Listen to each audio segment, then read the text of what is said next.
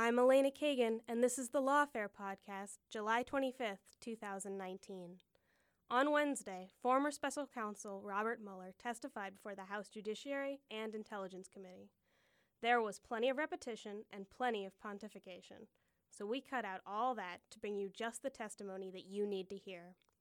Not only that, but in both committees, the Democratic and the Republican members advanced very different narratives about the Mueller report and investigation. Watching the questions alternate between the two almost gave the viewer a sense of whiplash. So we've done something a little different for this No Bull podcast. We've combined all the Democratic No Bull questions into one segment and the Republican No Bull questioning into another.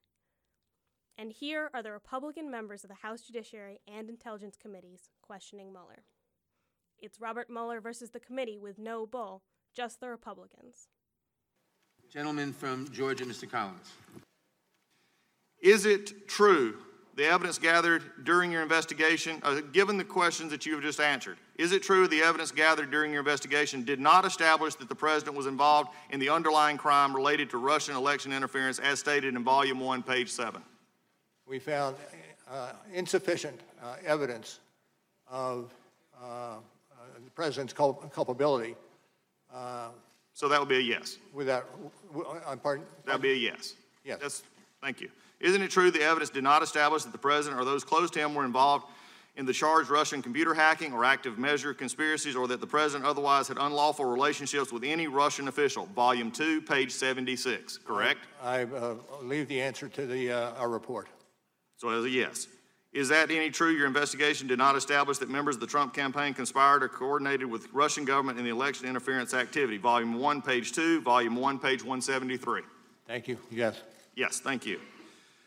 Although your report states collusion is not so specific offense, and you've said that this morning, or a term of art in federal criminal law, conspiracy is. In the colloquial context, are collusion and conspiracy essentially synonymous terms? You're going to have to repeat that for me. Collusion is not a specific offense or a term of art in the federal criminal law. Conspiracy is. Yes. In the colloquial context, known public context, collusion, collusion and conspiracy are essentially synonymous terms, correct? No. If no, on page 180 of volume 1 of your report, you wrote, as defined in legal dictionaries, collusion is largely synonymous with conspiracy, as that crime is set forth in the General Federal Conspiracy Statute 18 U.S.C. 371. You said at your May 29th press conference and here today, you choose your words carefully. Are you sitting here today testifying something different than what your report states? Well, what I'm asking is if you can give me the citation, I can look at the citation and uh, evaluate whether it is. Okay, accurate. uh, let, let me just be clarified. You stated that you would stay within the report. I just stated your report back to you. And you said that collusion, collusion and conspiracy were not synonymous terms. That was your answer was no. That's correct. In that, page 180 of volume one of your report, it says, as defined in legal dictionaries, collusion is largely synonymous with conspiracy as that crime is set forth in General Conspiracy Statute 18 U.S.C. 371. Now, you said you chose your words carefully. Are you contradicting your report right now? Not when I read it. So you would change your answer to yes then? No. The, uh, if you look at the language. I'm reading your report, sir. It's a yes or no page- answer. Page 180, Page 180, volume one. This was from your report. Correct. And I, uh, I, I, uh, I'll leave it with the uh, report. So the report says, yes, they are synonymous. Yes. Hopefully, for finally, out of your own report, we can put to bed the collusion and conspiracy. One last question as we're going through. Did you ever look into other in, countries investigated in the Russian uh, interference into our election? Were other countries investigated or found knowledge that they I- had I- interference in our election? I'm not going to discuss uh, other matters. Gentlelady. Good morning, Director. Uh, If you'll let me quickly summarize your opening statement this morning. You said in Volume 1 on the issue of conspiracy, the special counsel determined that the investigation did not establish that members of the Trump campaign conspired or coordinated with the Russian government in its election interference activities. And then in Volume 2, for reasons that you explained, the special counsel did not make a determination on whether there was an obstruction of justice crime committed by the president. Is that fair? Yes, sir. All right, now in explaining that special counsel did not make what you called a traditional prosecution or declination decision, The report on the bottom of page two of volume two reads as follows. The evidence we obtained about the president's actions and intent presents difficult issues that prevent us from conclusively determining that no criminal conduct occurred. Accordingly, while this report does not conclude that the president committed a crime, it also does not exonerate him. Now, uh, I read that correctly? Yes. All right. Now, your report, and today you said at all times the special counsel team operated under, was guided by, and followed Justice Department policies and principles. So, which DOJ policy or principle sets forth a legal standard that an investigated person is not exonerated if their innocence from crim- criminal conduct is not conclusively determined? Can you repeat the last part of that question? Yeah. Which DOJ policy or principle set forth a legal standard that an investigated person is not exonerated if their innocence from crim- criminal conduct is not conclusively determined? Where does that language come from, Director? Where is the DOJ policy that says that? Can you, let me make it easier. Yeah, I- Is, Can I is there? is- sorry, go ahead. it- Can you give me an example other than Donald Trump where the Justice Department determined that an investigated person was not exonerated because I- their I- innocence was not conclusively determined?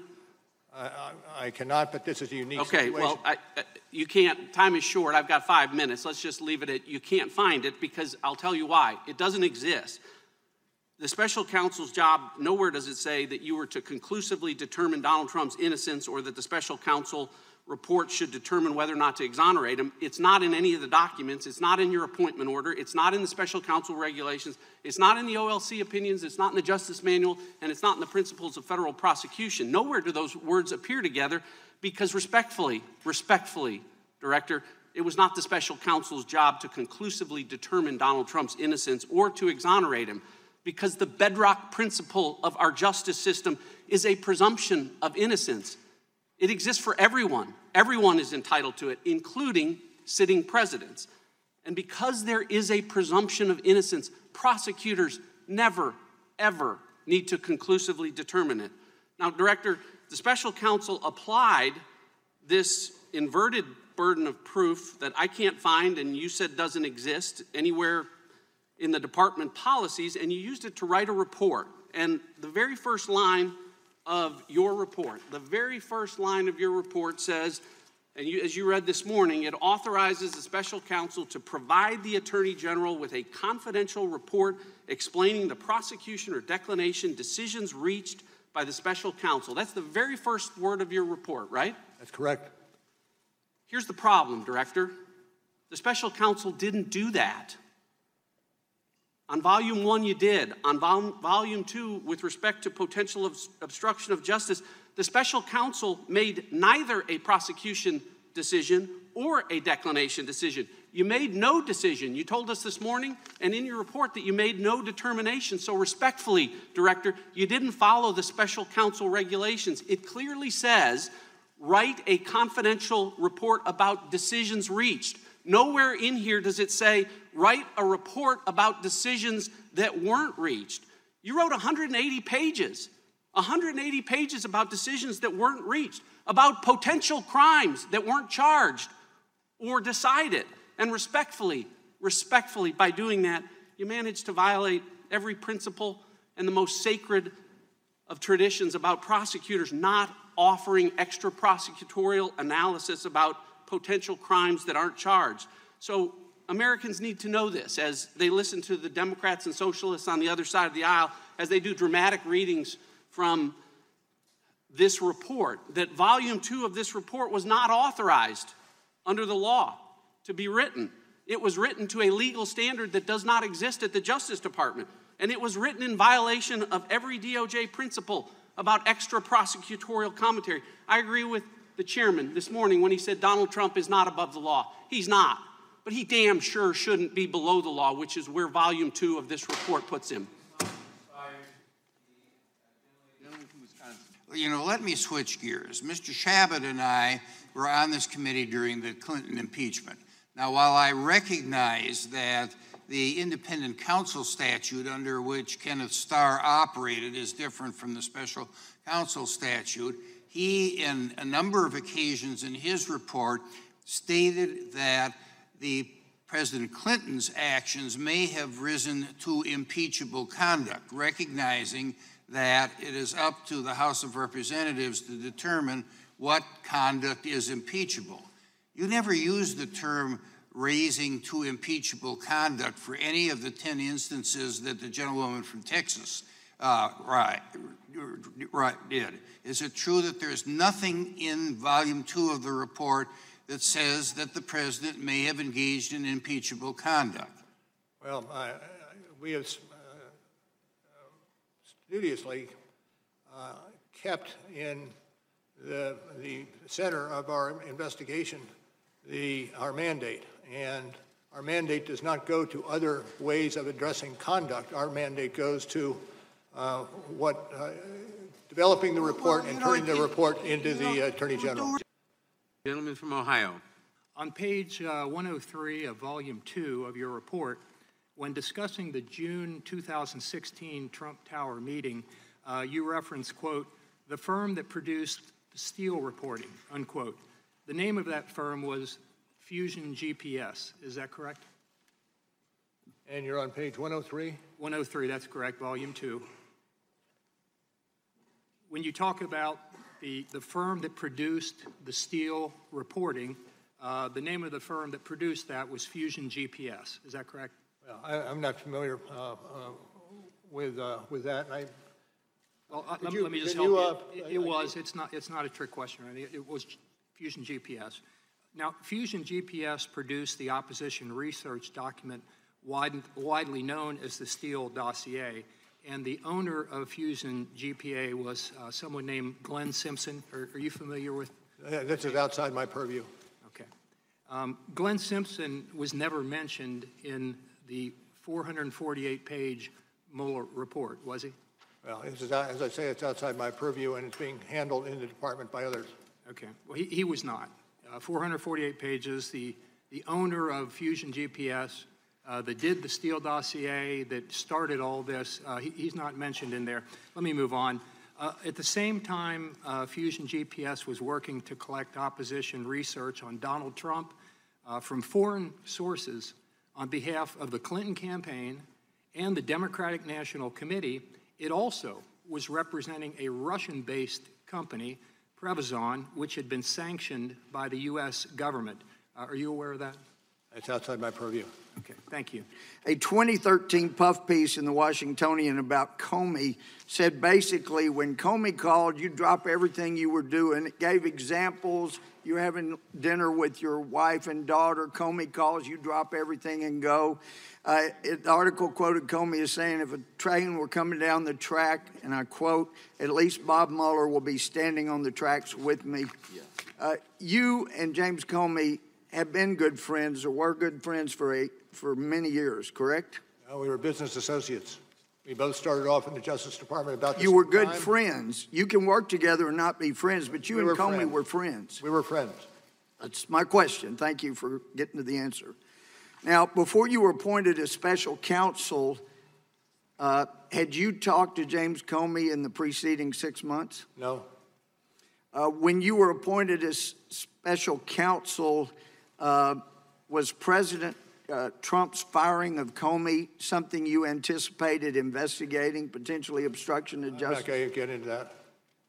That's the internal deliberations in the Justice Department. Actually, it goes to your credibility, and maybe you've been away from the courtroom for a while. Credibility is always relevant, it's always material, and that goes for you too. You're a witness before us. Let me ask you when you talked to President Trump the day before he appointed you, or you were appointed as special counsel, you were talking to him about FBI director position again.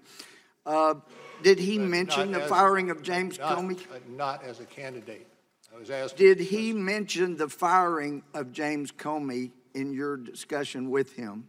Cannot remember. Pardon? Cannot remember. Don't believe so, You but I'm don't- going to be specific. You don't remember. But if he did, you could have been a fact witness as to the president's comments and state of mind on firing James Comey. I suppose that's- I suppose that's possible. Yeah. So most prosecutors want to make sure there's no appearance of impropriety. Uh, but in your case, you hired a bunch of people that did not like the president. Uh, let me ask you, when did you first learn of Peter Strzok's animus toward Donald Trump? In the summer of uh, 2017. You didn't know before he was hired? I- I'm sorry, what did You didn't know before he was hired for your team? you, know what? Peter Strzok hated Trump. Okay. You didn't know that before he was made part of your team. Is that what you're saying? I did not know that. All right. Uh, when did you And first acted- learn? When we, when we did find out, I, I acted uh, swiftly to have him reassigned elsewhere in the FBI. well, there's some discussion about how swift that was, but when did you learn of the ongoing affair he was having with Lisa Page? About the same time I Okay. I learned from uh, Strzok. Did you ever order anybody to investigate the deletion of all of their texts uh, off of their government uh, phones? Once we found that uh, uh, Peter Strzok uh, was an author of. uh, Did you ever May I finish? order? Well, you're not answering my question. Did you order an investigation into deletion and reformatting of their government phones? No, there was an IG investigation ongoing. The gentleman yields back, the gentlelady from Alabama. Director Mueller, you just said um, in response to two different lines of questionings that you would refer, uh, as it relates to this um, firing discussion, that I would refer you to the report and the way it was characterized in the report. Importantly, the president never said fire Mueller or in the investigation, um, and one doesn't necessitate the other. And McGahn, in fact, did not resign. He stuck around for a year and a half. On March 24th, Attorney General Barr informed the committee that he had received the special counsel's report, and it was not until April 18th that the Attorney General released the report to Congress and the public. When you submitted your report to the Attorney General, did you deliver a redacted version of the report so that he would be able to release it to Congress and the public without delay, pursuant to his announcement of his intention to do so during his confirmation hearing? I'm not going to engage in discussion about what happened after the uh, production of our uh, report. Had the Attorney General asked you to provide a redacted version of the report? We worked on the redacted versions together. Did um, he ask you for a version where the grand jury material was separated? Not going to get into details. Is it your belief that an unredacted version of the report um, could be released to Congress or the public? That's not within my purview. Um, Rule 6E material. Why did you not take a similar action so Congress could view this material? Uh, We had a process uh, that we were uh, uh, operating on with uh, the Attorney General's office. Are you aware of any Attorney General going to court to receive similar permission to unredact um, 6E material? I'm not aware of that being done. The Attorney General released the special counsel's report with minimal re- redactions to the public and an even lesser redacted version to Congress. Did you write the report with the expectation that it would be released publicly? No, we did not have an expectation. We wrote the report uh, understanding that it was uh, uh, demanded by the statute and would go to the Attorney General for uh, further, uh, further uh, re- review. And pursuant to the special counsel regulations, who is the only party that must receive the charging decision resulting from the special counsel's investigation? Uh, With regard to the President or generally? No, generally. Uh, Attorney General? At Attorney General Barr's confirmation hearing, he made it clear that he intended to release your report to the public. Do you remember how much of your report had been written at that point? Do not. Um, were there significant changes in tone or substance of the report made after the announcement that the report would be made available to Congress and the public? I can't get into that. During the Senate testimony of Attorney General William Barr, Senate, Senator Kamala Harris asked Mr. Barr um, if he had looked at all the underlying evidence that, that the special counsel's team had gathered. He stated that he had not. So I'm going to ask you did you personally review all of the underlying evidence gathered in your investigation? Well, to the extent that it came through the special counsel's office, yes. Did any sing, single mem- member of your team review all the underlying um, evidence gathered uh, during the course of your Uh, As has been recited here today, a substantial amount of work was done, whether it be search warrants or, or uh, My point is, is there was no one member of the team that looked at everything. that's what I'm trying to get at. Okay, it's fair to say that in an investigation as comprehensive as yours, um, it's normal that different members uh, of the team would have reviewed different sets of documents. um, and few, if anyone, would have reviewed all of the underlying. Thank you, yes. How many of the approximately 500 interviews conducted by the special conference did you attend personally? Very few. On March 27, 2019, you wrote a letter to the Attorney General essentially complaining about the media coverage of your report. You wrote, and I quote, "The summary letter the department sent to Congress and released to the public late in the afternoon of March 24 did not fully capture the context, nature, and substance of this office work and conclusions. We communicated that concern to the department on the morning of March 25th. There is now public confusion about critical aspects of the result of our investigation." Who wrote that March 27th letter? Well, I, I- I, I can't get into who wrote it, uh, the internal deliberation. But you signed it. And I, what I will say is the letter stands for itself. Okay. Why did you write a formal letter since you had already called the Attorney General to express those concerns? I can't get into that, internal deliberations. Did you authorize the letters released to the media, or was it leaked? I have no knowledge on either. Well, you went nearly two years without a leak. Why was this letter leaked? Well, I, I, I can't get into it. Was this letter written and leaked for the express purpose of attempting to change the narrative about the conclusions of your report? And was anything in Attorney General Barr's letter referred to as principal conclusions Time of the gentlelady, inaccurate? the time of the gentlelady has expired. The Can you answer the question, please? And the question is, Yes, me? you may answer the question. Was anything in Attorney General Barr's letter referred to as the principal conclusions letter dated March 24th inaccurate? Well, I am not going to get into that. The gentlelady yields back. The gentleman from Ohio. Director, the FBI interviewed Joseph Mifsud on February 10th, 2017. In that interview, Mr. Mifsud lied. You point this out on page 193, volume 1. Mifsud denied. Mifsud also falsely stated. In addition, Mifsud omitted. Three times he lied to the FBI, yet you didn't charge him with the crime. Excuse me, are- did you why say not? one, I'm sorry, did you say 193? Volume 1, 193. He lied three times. You pointed out in the report. Why didn't you charge him with the crime? I can't get into uh, internal deliberations with regard who would or would not be. Charge a lot of other people for making false statements. Let's remember this. Let's remember this. In 2016, the FBI did something they probably haven't done before. They spied on two American citizens associated with a presidential campaign George Papadopoulos and Carter Page. With Carter Page, they went to the FISA court. They used the now famous dossier as part of the reason they were able to get the warrant and spy on Carter Page for a better part of a year. With Mr. Papadopoulos, they didn't go to the court, they used human sources. All kinds of, from about the moment Papadopoulos joins the Trump campaign, you got all these people all around the world starting to swirl around him. Names like Halper, Downer, Mifsud, Thompson, meeting in Rome, London, all kinds of places. The FBI even sent, even sent a lady posing as somebody else, went by the name Azra Turk, even dispatched her to London to spy on Mr. Papadopoulos. In one of these meetings, Mr. Papadopoulos is talking to a foreign diplomat, and he tells the diplomat, Russians have dirt on Clinton. That diplomat then contacts the FBI, and the FBI opens an investigation based on that fact. You point this out on page one of the report.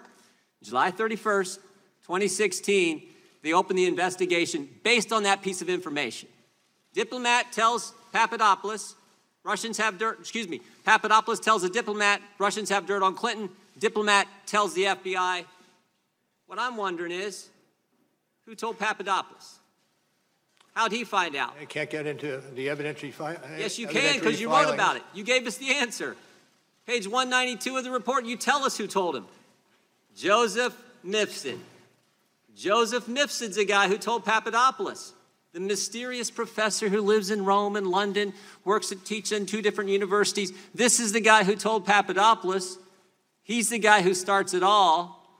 And when the FBI interviews him, he lies three times, and yet you don't charge him with a crime. You charge Rick Gates for false statements. You charge Paul Manafort for false statements. You charge Michael Cohen with false statements. You charge Michael Flynn, a three star general, with false statements. But the guy who puts the country through this whole saga, starts it all for three years we've lived this now, he lies, and you guys don't charge him. And I'm curious as to why. Well, I can't get into it, and, uh, and it's obvious, I think, that we can't get into charging decisions. When the FBI interviewed him in February, FBI interviews him in February, When the special counsel's office interviewed Mifsud, did he lie to you guys too? Can't get into that. Did you interview Mifsud? Can't get into that. Is Mifsud Western intelligence or Can't get Russian into that. intelligence? Can't get into that. The uh, gentleman from Florida. Director Mueller, can you state with confidence that the Steele dossier was not part of Russia's disinformation campaign? No, as I said in the, uh, my opening statement, I, uh, that uh, part of the uh, building of the case was predated me and by at least 10 months. On the week of June 9, who did Russian lawyer Veselnitskaya meet with more frequently?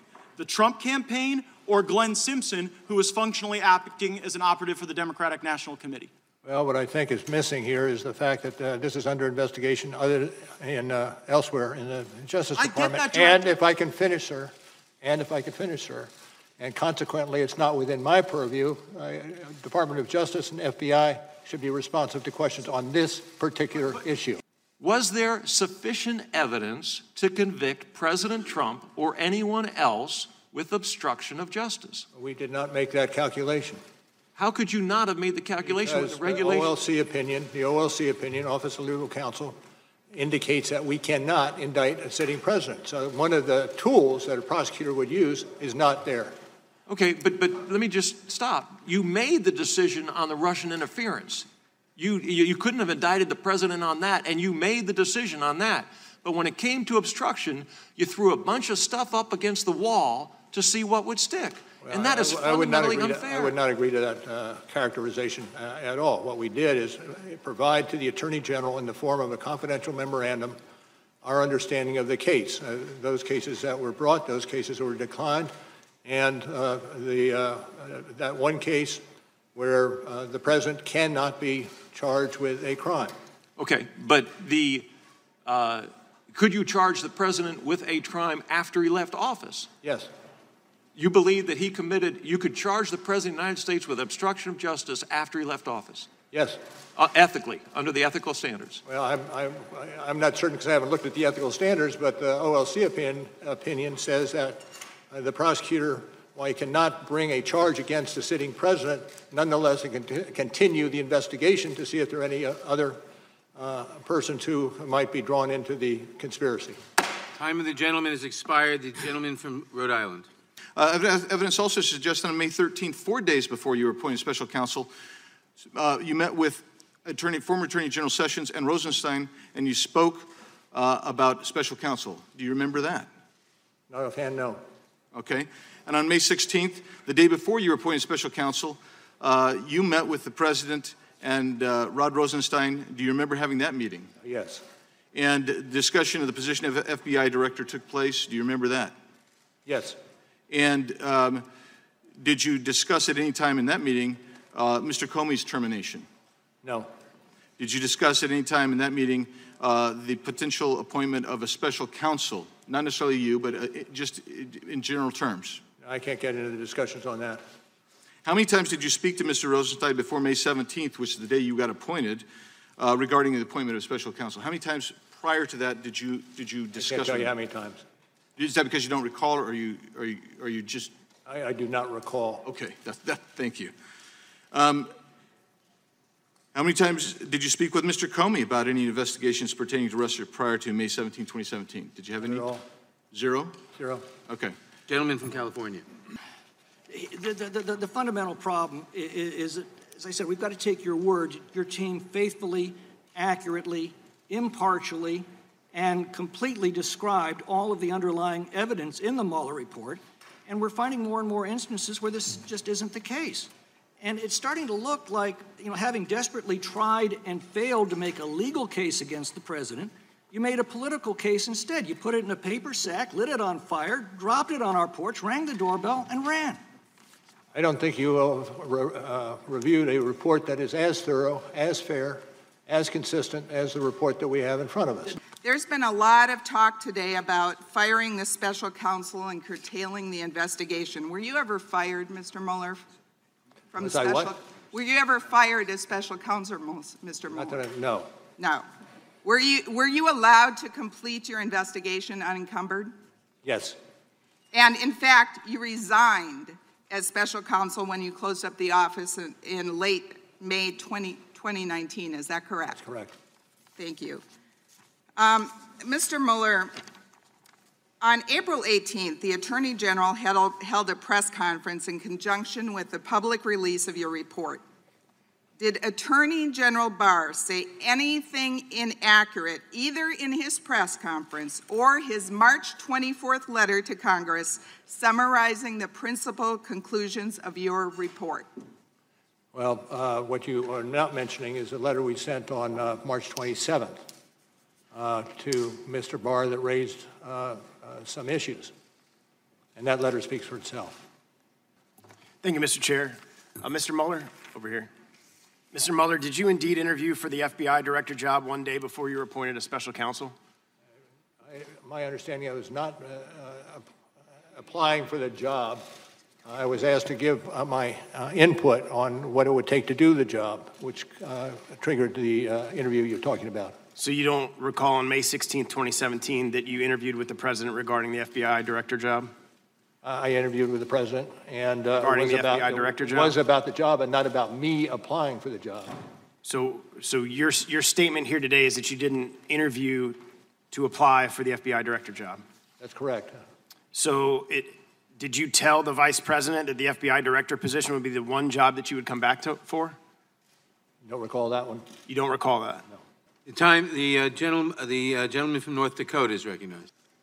Aaron Zebley, the guy sitting next to you, represented Justin Cooper, a Clinton aide who destroyed one of Clinton's mobile devices. And you must be aware by now that six of your lawyers donated $12,000 directly to Hillary Clinton. I'm not even talking about the 49,000 they donated to other Democrats, just the donations to the opponent who was the target of your investigation. Can I speak for a second to the hiring practices? Sure. Uh, we strove to hire those individuals that could do the job. Uh, I've been, okay. I've been in this business for almost 25 years, and in those 25 years, I have not had occasion once to ask somebody about their political affiliation. It is not done. What I care about is the capability of the individual to do the job and do the job quickly and seriously and with integrity. I can't imagine a single prosecutor or judge that I have ever appeared in front of would be comfortable with these circumstances where over half of the prosecutorial team had a direct relationship to the opponent of the person being investigated. Uh, Let me, one other fact that I, I put on the table, and that is we hired 19 lawyers over the period of time. Of those 19 lawyers, 14 of them were transferred from elsewhere in the Department of Justice. Only five came from outside. And So we half of not them had a direct relationship, political or personal, with the opponent of the person you were investigating. Director Mueller, you are recognized for any opening remarks you'd like to make. Now, before we go to questions, I want to add one correction to my testimony this morning. I want to go back to one thing that was said this morning by Mr. Lieu, who said, and I quote, "You didn't charge the president because of the OLC opinion." That is not the correct way to say it. As we say in the report, and as I said at the opening, we did not reach a determination as to whether the president committed a crime. And with that, Mr. Chairman, uh, I'm ready to answer questions. Mr. Nunes. As a former FBI director, you'd agree that the FBI is the world's most capable law enforcement agency. I would say we're, yes. The FBI claims the counterintelligence investigation of the Trump campaign began on July 31st, 2016. But in fact, it began before that. In June 2016, before the investigation officially opened, Trump campaign associates Carter Page and Stephen Miller, a current Trump advisor, were invited to attend a symposium at Cambridge University in July 2016. Your office, however, did not investigate who was responsible for inviting these Trump associates to this symposium.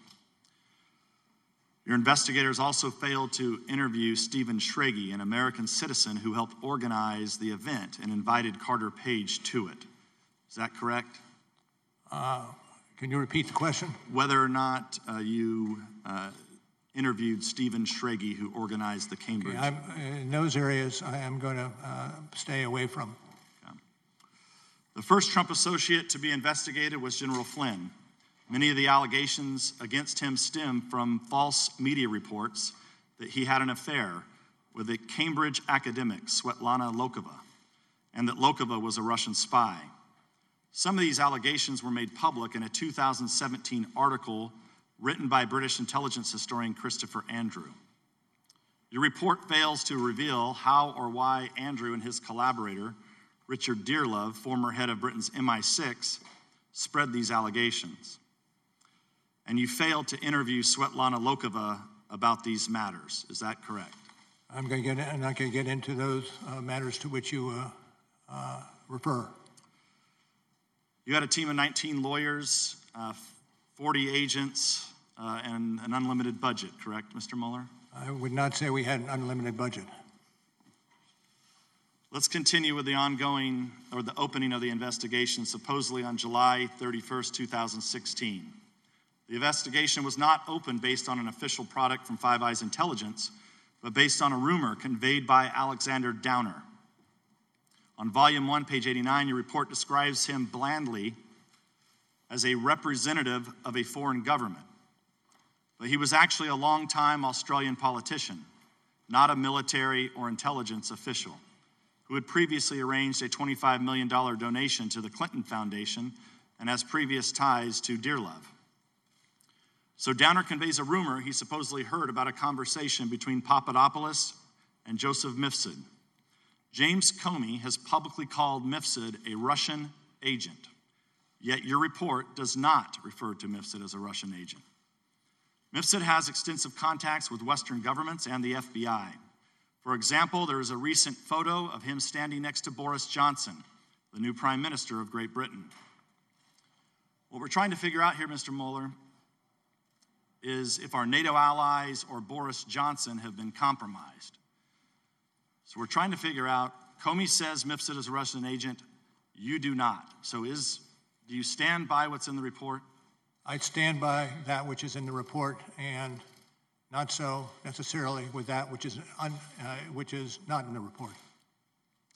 I want to return to Mr. Downer. He denies that Papadopoulos mentioned anything to him about Hillary Clinton's emails. And in fact, Mifsud denies mentioning to them pop, to, that to Papadopoulos. He denies that Papadopoulos mentioned anything to him about Hillary Clinton's emails. And in fact, Mifsud denies mentioning to them to Papadopoulos in the first place. So, how does the FBI know to continually ask Papadopoulos about Clinton's emails for the rest of 2016? Even more strangely, your sentencing memo on Papadopoulos blames him for hindering the FBI's ability to potentially detain or arrest Mifsud. But the, tr- the truth is, Mifsud waltzed in and out of the United States in December 2016. The US media could find him, the Italian press found him, and he's a supposed Russian agent at the epicenter of the purported collusion conspiracy. He's the guy who knows about Hillary Clinton's emails and that the Russians have them. But the FBI failed to question him for a half a year after officially opening the investigation. And then, according to Volume 1, page 193 of your report, once Mifsud finally was questioned, he made false statements to the FBI. But you declined to charge him. Is that correct? You did not indict Mr. Mifsud? I, am not going to speak to the series of uh, happenings as you articulated them. But you did not indict Mr. Mifsud? Time of the gentleman has expired. Uh, pardon? You did not indict Mr. Mifsud? True. I yield the balance of my time to Mr. Ratcliffe. Thank you.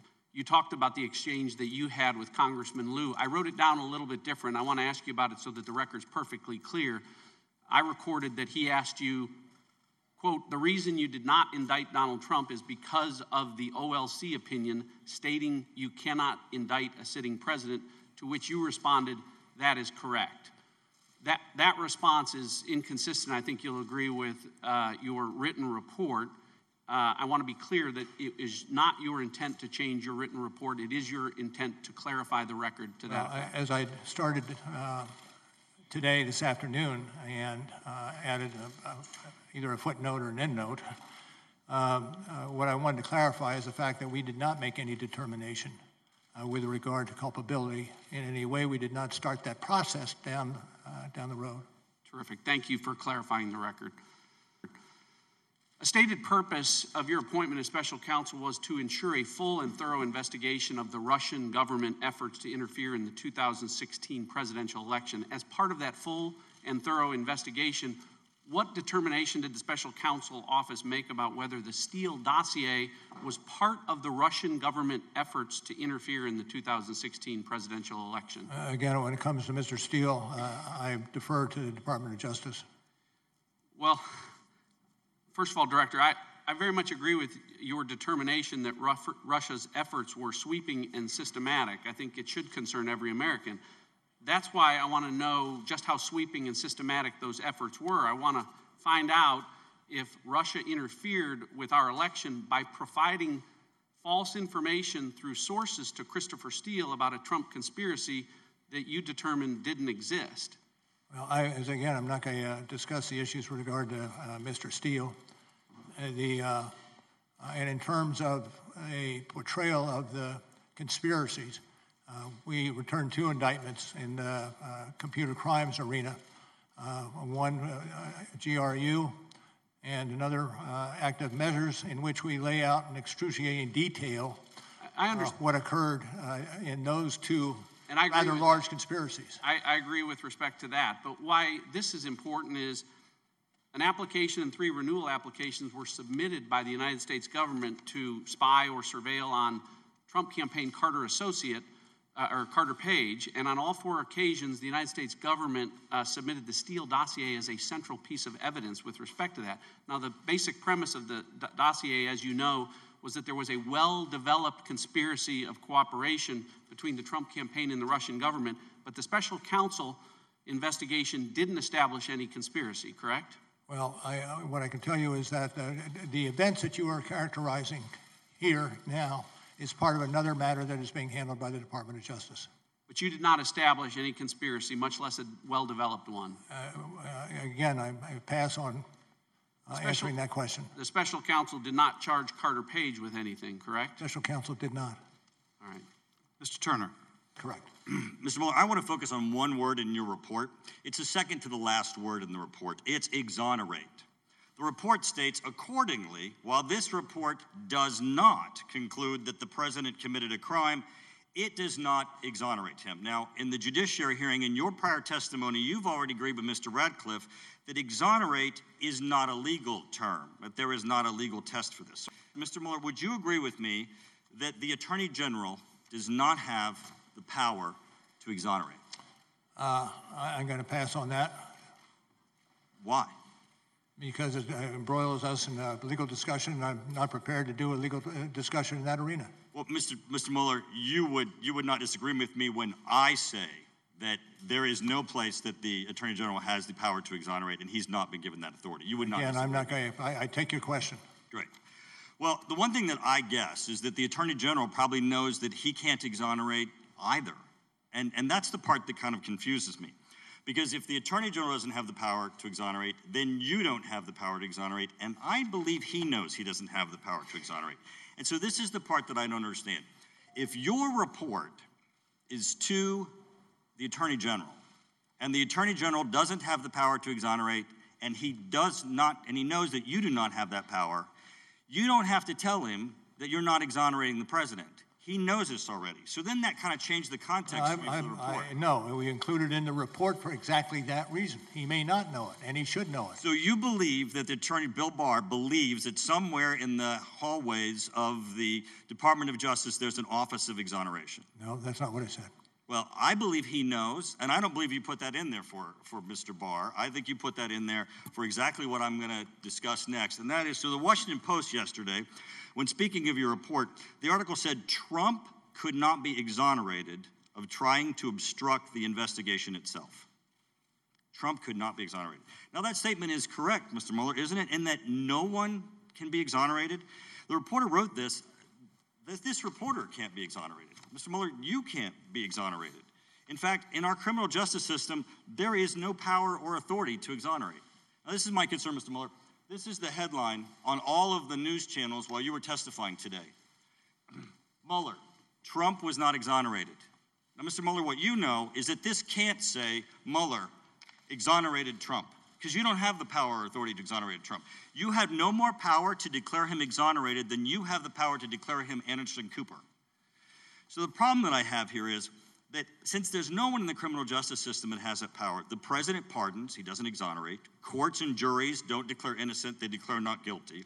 They don't even declare exoneration.